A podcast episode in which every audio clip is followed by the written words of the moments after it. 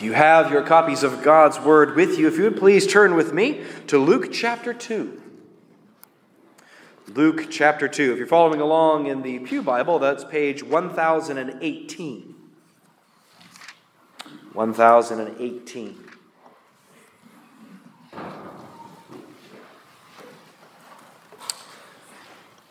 We have just one verse to read today. We will give a signal as to what it is that we're speaking about today. So listen carefully, because this is God's word for you. Luke chapter 2, starting in verse 14.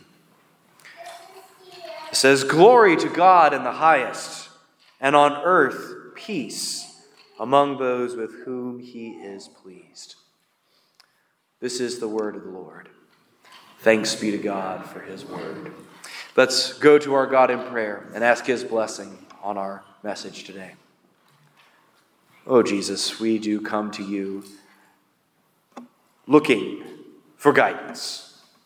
Oh, Father, we thank you for this word that you have brought to us, this peace that you have announced. I pray that you would help us to hear it, to receive it, and to believe it. I ask all these things in Jesus' name. Amen. Amen.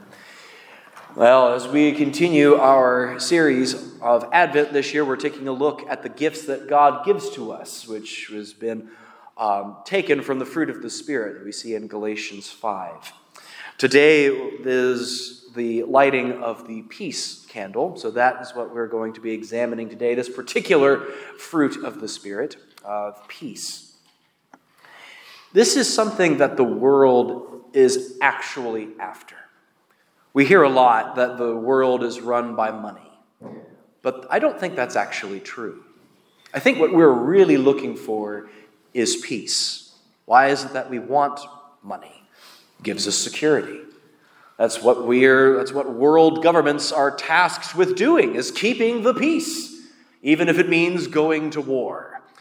We'll do whatever it takes to have peace. And yet, this is something that the Lord has promised to give to us in our own lives. But what is it? Have you ever thought about that? What is actually the definition of peace? I mean, I think if we were all to cite some sort of dictionary definition, it would be the absence of war. But I think all of us actually have a personal definition of what peace is.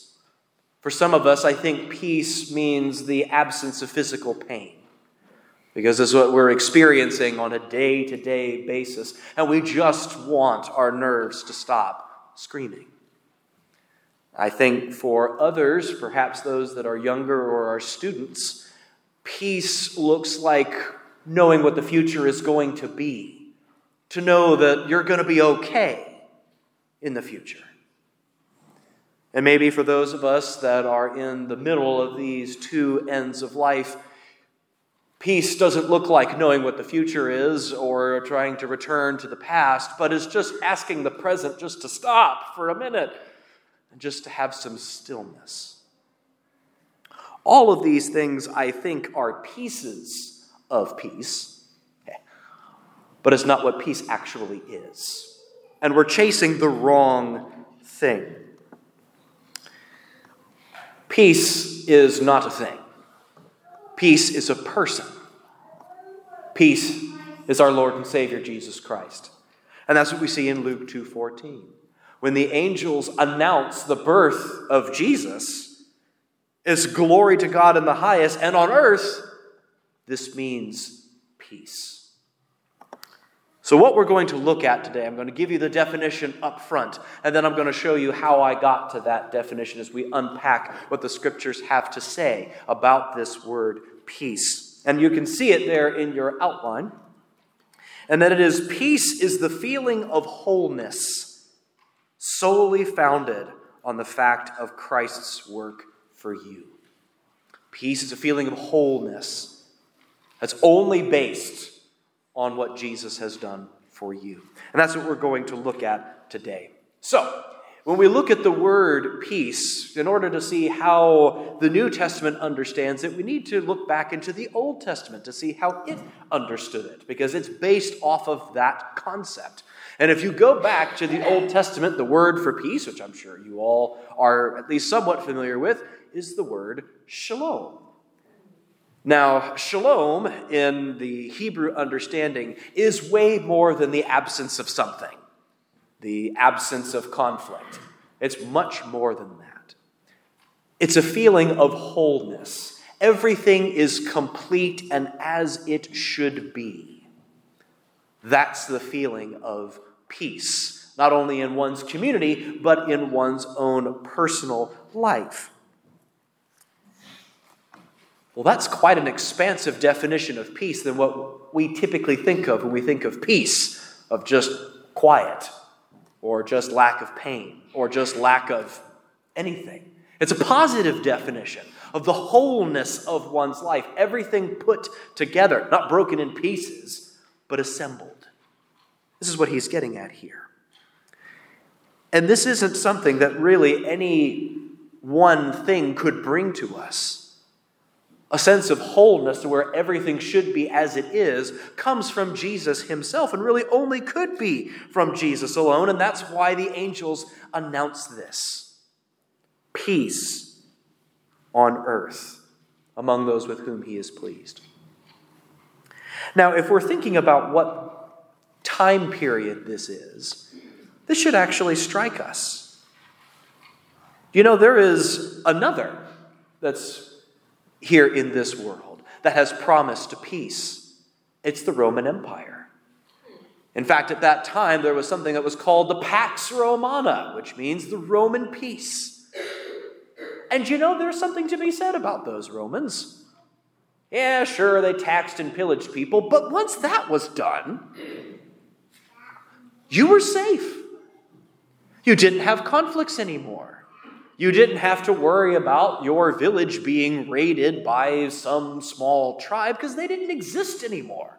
They were all under this blanket of the Roman Empire where everyone looked to the same Lord, paid the same taxes, had a very similar culture, and experienced the same safety. And for many, that's enough. I just would like to not have to worry about people breaking into my house then that's enough peace for me. We set our expectations too low. And really, we should be asking the same question about ourselves. It's not without merit that historians look at America and compare us to the Roman Empire very often. And in fact, we could say that here in our country, we're far more powerful than anything the Roman Empire could have dreamed of. Sure, there's lots of influence, but can you imagine how much more powerful the Roman emperor would have been with an atomic weapon? We have those. And for many, that's as far as we want to look. As long as there's peace in our time, as long as there's no conflict, as long as there's no war and I can just go about my life the way I want to, that's enough for me. And we pass on so much else. And we wonder, despite the fact that we're in the most prosperous times, the most prosperous country we've ever been in, the rates of depression and anxiety and suicide are going up astronomically in our own age. Why is that? I think it's because we have a very low view of what peace is. And generations are looking around and saying, okay, well, there's no one invading us. Is that all there is? Is that it? Just not being killed? Christ offers us a lot more. We have a lot to offer to the world, but we have to create a category for that world to think in, to say there's more to life than just not being robbed. There's more to life than just having your guy in office. There's real peace to be found, and his name is Jesus. So, how does Jesus define what peace looks like? What can he offer to us that the Romans and even America cannot offer? What is real peace? Well, we saw the beginning. He's announced Jesus' birth. Let's skip ahead in Jesus' life. Turn with me to John chapter 14. We'll be looking at John 14 through 16, just a couple of spots as we go along to see what Jesus is saying about peace. To give you some context, this is Jesus' last teachings to the disciples before he is about to go to the cross. So disaster is imminent for the disciples. They've thrown in their lot with Jesus. They believe he is going to be the one that's going to bring in the kingdom, and he's about to die. So he's preparing them for this moment of what life is going to be like without him. He's going to answer this question what is peace? And in fact, if we were to skip all the way to John 16 33, he said, I have said these things to you that in me you may have peace. What are these things? Well, everything he's saying in chapter 14 through 16. So let's take some highlights as to what we're seeing.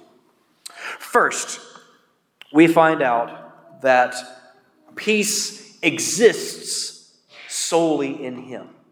That peace exists solely in Him. And here in John 14, he goes on to say and gives them the reason as to why they shouldn't be troubled. And he picks up in verse 2 In my Father's house there are many rooms, for were not so, what I have told you that I go to prepare a place for you. And Thomas is asking, Well, where is that place? How do we get there? And then he answers in verse 6 He says, I am the way and the truth and the life. No one comes unto the Father but by me. Do you hear what Jesus is saying? He's going to give you these things so that you may have peace. And the first thing is, I'm going to prepare a place for you in my Father's house. He's off to do the work to give you a place in heaven. Well, how do we do that? Well, he says, Well, I am the way to do that. He's not only the builder of the place, but he's the road to that place. It's Jesus from beginning to end. And you might think, well, okay. All right, well, if he is the, the builder of this place and he is the road to this place, how do I travel along this road? Has Jesus simply provided the bridge, but I'm still the one that's got to crawl over it on my hands and knees? How does this work? Well, he goes on. In John chapter 15, he gives us a different metaphor. In John 15, verse 1, he says, I am the vine, and my Father is the vine dresser.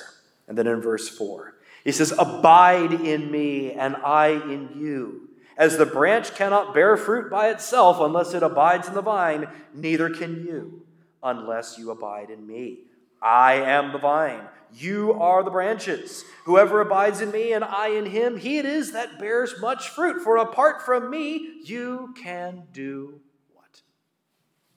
Nothing. So, hear what he's saying here.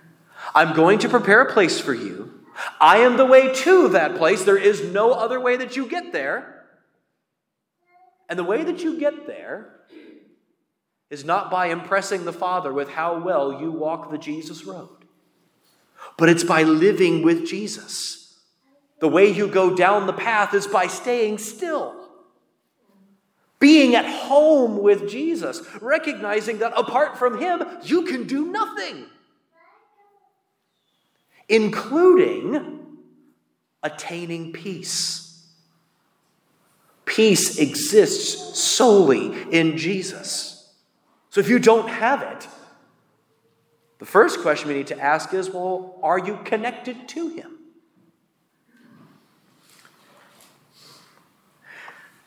Abby was telling me about a movie she had watched with the children. It was an animated movie. It was called The Star. It was a Christmas film. And the, the bad guys in the film at, at some point are gathered around the baby. It's the conclusion of the film. And one of them looks at the other and says, Well, are we good now? And the other one, they were so close. The other one said, We'll try. Oh, no! It would have been, well, because of him we can be. He is our goodness. He is what will produce this righteousness in us. That's where you find peace. If peace is up to you, it'll never happen. It's got to be existing in Jesus. Now, at the same time, if you say, well, yes, I know, I've committed my life to Christ, but lately I've been going through a real rough patch here. Is this, are you saying that if, all right, then the point, if the point is to be still, then, then does this mean that God has no claim on my life, has no claim on how I live? And the answer is no. You find peace and you find Christ in His grace, but you experience that peace in obedience to Him. It exists solely in Jesus. You're not going to find it in any other source, but you're going to experience it in obedience to Him. That's what we find later on, both in chapter 15, where it says, If you love me, you will keep my commandments. But I think that there is a passage that makes this point even better. If you'll turn with me to Philippians chapter 4. Philippians chapter 4, very famous passage. If we start in verse 4, we'll read on. Here, Paul is giving us a command that says, Rejoice in the Lord always. Again, I will say, Rejoice. Let your reasonableness be known to everyone. The Lord is at hand. Do not be anxious about anything but in everything, by prayer and supplication with thanksgiving, let your requests be made known to God. And the peace of God, which surpasses all understanding, will guard your hearts and your minds in Christ Jesus. Finally, brothers, whatever is true, whatever is honorable, whatever is just, whatever is pure, whatever is lovely, whatever is commendable, if there is any excellence, if there is anything worthy of praise, think about these things. What you have learned and received and heard and seen in me, practice these things, and the God of peace will be with you. So, what are we to take away from something like that? If we are to think about all of these things and then peace will be with us, well, then the opposite question would be well, what happens if we don't? Well, then you're not going to have peace. And no wonder. If you're thinking about things that are dishonorable, unlovely, and are worthy of not praise worthy of condemnation, well, no wonder you're so upset. It has been well said that facts don't care about your feelings. But it is equally true that feelings actually care a great deal about the facts. In fact, feelings always follow facts or whatever you label as a fact. If you are feeding your mind your own words, if you're feeding your mind your own perspective on life, or heaven help you, cable news perspective on your life, it's going to be no wonder you have no peace. Because we need to interpret it through these words. Again, we don't earn our peace through our actions, but we do experience peace through our actions. It's no wonder if the Lord tells us this is the way to live your life. He's not doing this just because that's His preference. He's doing that because that's what your good life looks like interpreted through these words. This is the path to peace through Christ and through His Word. And if you wander from His Word, Jesus loves you enough to bring you back. And sometimes He'll do it through discipline. Now, this is key to understand, people. When we go through something hard, God is not punishing you for your sin. Christ has taken that. But what he is willing to do is to discipline you to bring you back. It's very different. When we experience hardship, this isn't God going, zap. When He says, when there's hardship in our life, it's saying, no, no, no, no, no. You see, that's not the right way.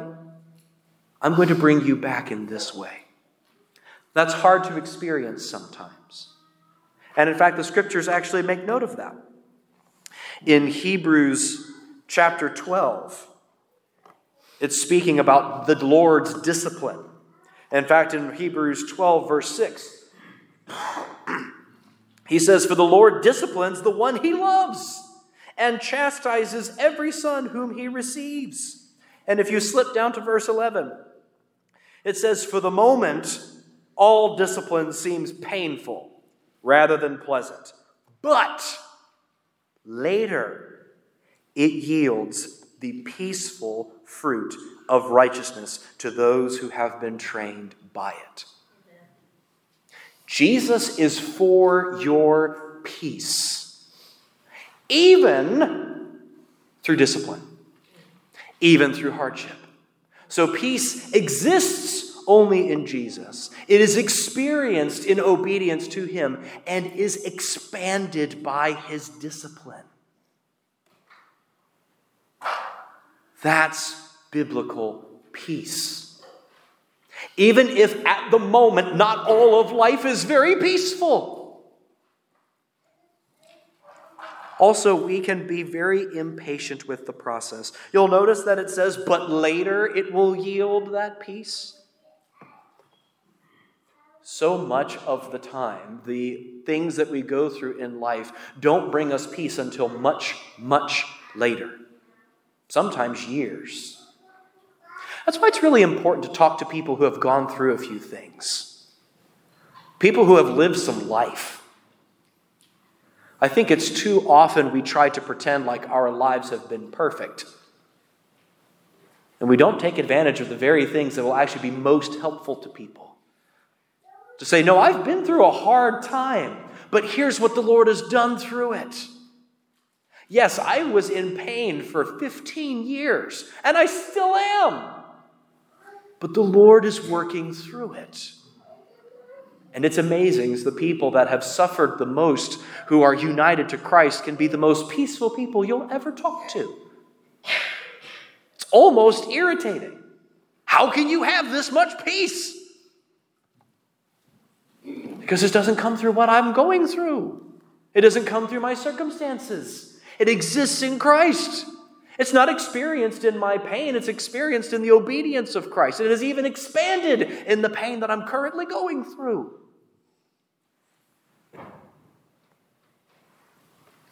It's because of Jesus. Sometimes it takes discipline in order for us to know that it's been Jesus the whole time. You can imagine our life with Jesus is like he's running a race and he's holding us. The whole footprints in the sand thing is wrong. It's always been one set of footprints. Jesus is carrying you the whole time. But we can often get focused on other things. When we're racing along with Jesus as he's holding us the whole way, we can look to our shoes that we have on our feet that have never touched the ground. And we look at those and say, oh my goodness, I'm so glad I have these shoes as I'm going through this race. It's what's keeping my feet going. And then Jesus will pull the shoes off and we panic. And then we hang on to Jesus even tighter, and we realize, oh, it was never the shoes at all. It was Jesus.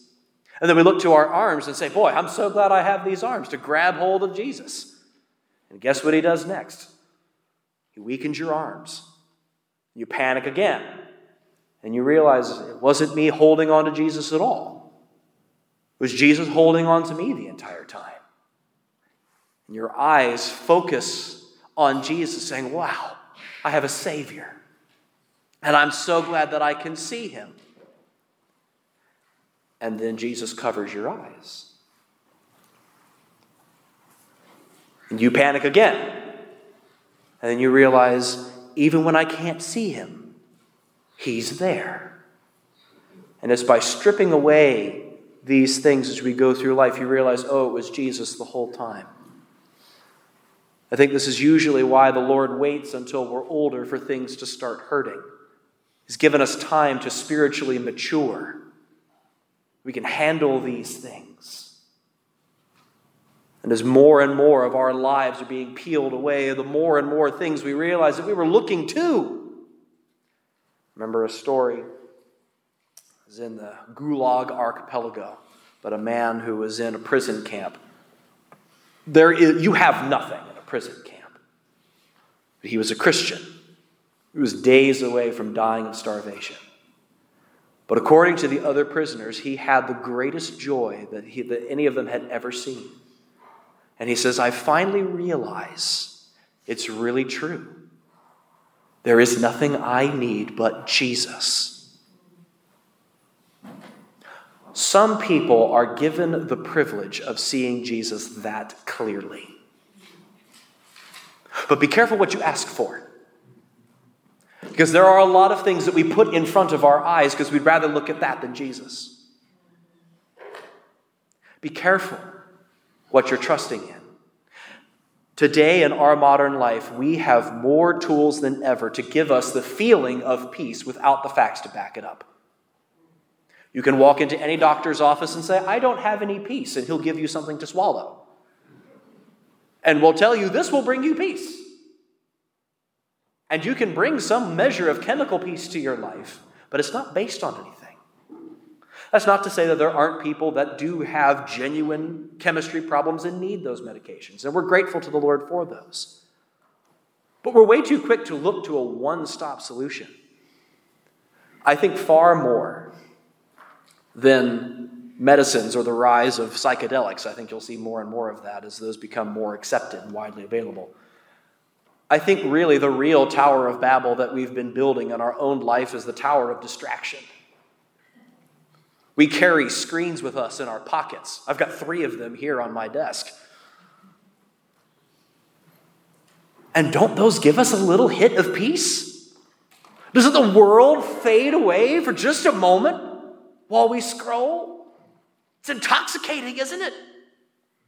Feeling bad about something? Well, Facebook will chase that away for as long as you're looking at it. You can get those chemicals firing in your head, you can feel better for a moment. But we all know that's a band aid. It's not really dealing with the problem. Whatever it is that drove you to that screen will be very patiently waiting for you when you log off.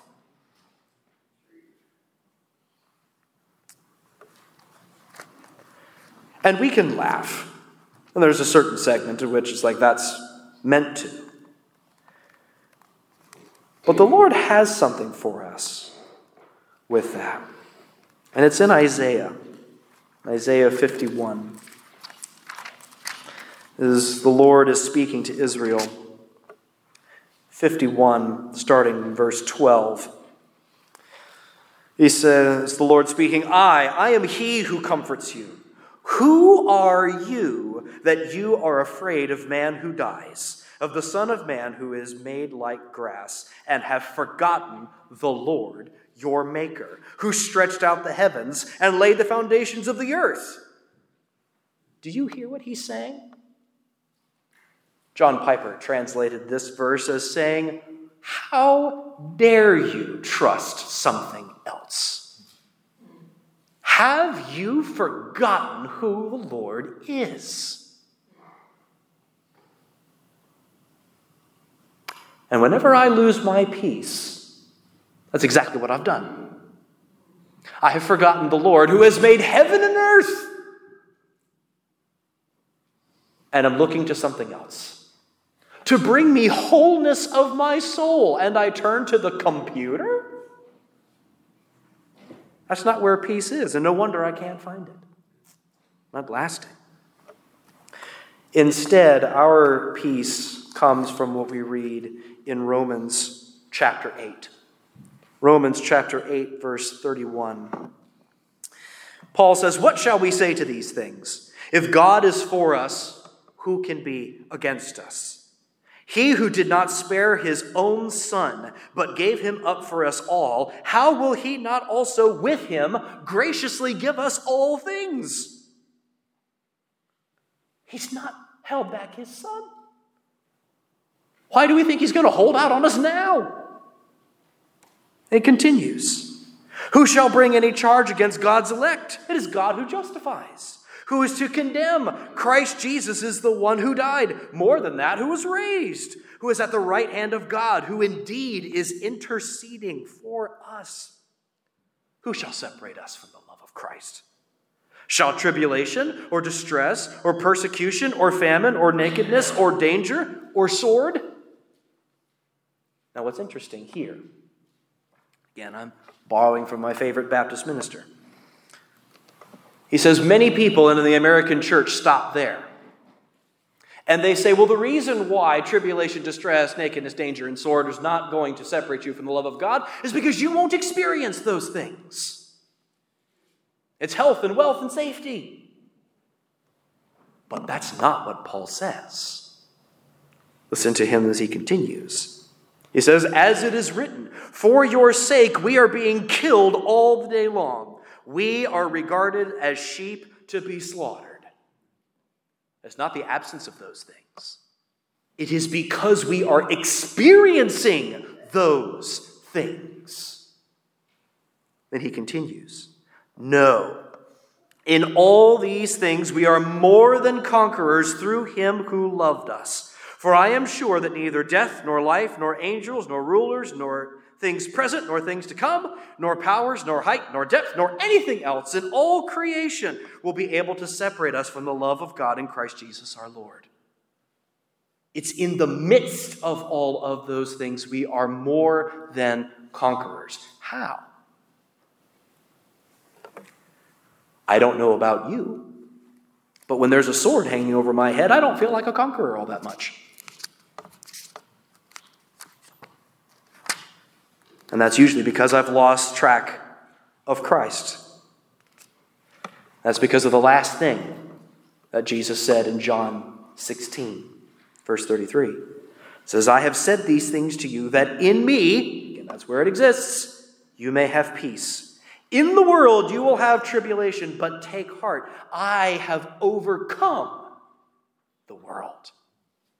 Overcome would be the word conquer. The reason why you can be a conqueror when there is a sword through your heart is because Christ has conquered the world, not you. And in him you have peace because nothing is able to separate you from the love of God. That's our focus. So, what does this mean for us on Monday? It's one thing to say we're more than conquerors when we're sitting in a nice building. But some of us have to return to real life tomorrow, where there's anything in our house but peace. What does this tell you? Again, if you are going to find peace, you're never going to find it in your circumstances. You live in a fallen world stained with sin from beginning to end. Why do you think you would find peace here? It doesn't exist. Spoiler alert. But it's only in Christ. So keep your eye on Him. Resist the urge to just distract, but run to the source of peace. Now, this doesn't mean that Christians can never be sad or are never expected to be sad. There's a reason why in God's hymn book, a third of the Psalms are meant for lament.